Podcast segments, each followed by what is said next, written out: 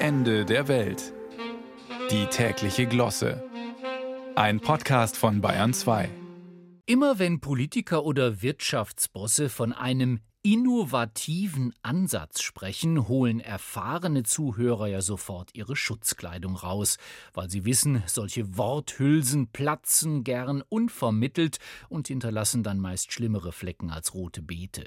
Gallseife und Zitronensäure mögen zwar gegen eingetrocknete Gedanken und lichtrandige Ideen helfen, aber wirklich innovative Konzepte gehen damit meist nicht mehr raus, schon gar nicht aus empfindlichen Materialien wie Parteiprogrammen, Pressemitteilungen und Werbebotschaften.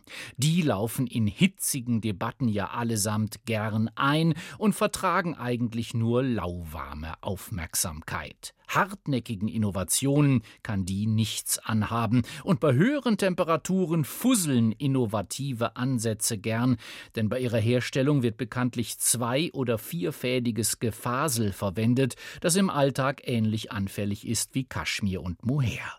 Ja, die neueste innovative Idee eines Schweizer Lebensmittelhändlers ist ausgesprochen flauschig, um nicht zu sagen elastisch. Es geht um den Avocado-Scanner, der probeweise in zwei Supermärkten eingeführt werden soll. Damit soll es möglich sein, den Reifegrad der Früchte berührungslos festzustellen. Klar, davon träumen auch alle Eltern, wenn es um den Reifegrad ihrer Früchtchen geht und alle Paare, die wissen wollen, ob ihr Alltag noch angenehm cremig oder schon richtig hart geworden ist.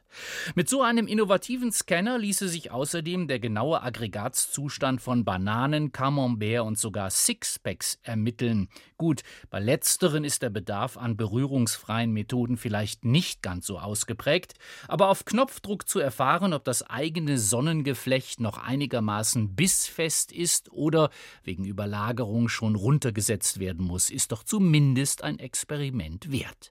Und das sind nur einige mögliche Anwendungsgebiete. Wetten, Friedrich Merz wird sich den Avocado-Scanner ausleihen, um den Reifegrad der Ampelkoalition zu ermitteln. Bisher musste er dazu ja immer den Händedruck von Christian Lindner prüfen oder an der Richtlinienkompetenz von Olaf Scholz herumfingern. Künftig könnte es reichen, berührungsfrei die Gesichter auf der Regierungsbank zu erfassen oder auch das Abstimmungsverhalten von Marie-Agnes Strack-Zimmermann. Womöglich ist die FDP-Verteidigungspolitikerin noch härter als gedacht, quasi roh, was Putin sicherlich erheblich verunsichern würde.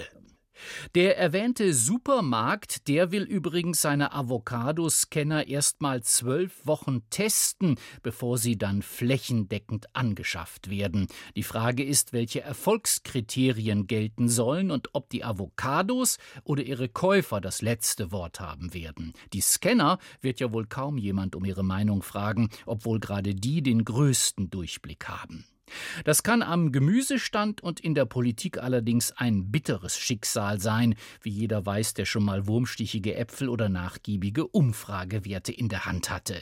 Seien wir trotz alledem froh. Solange Sie mit innovativen Ansätzen beschäftigt sind, haben Sie keine Zeit für innovative Absätze. Die wären mit Sicherheit unbequemer.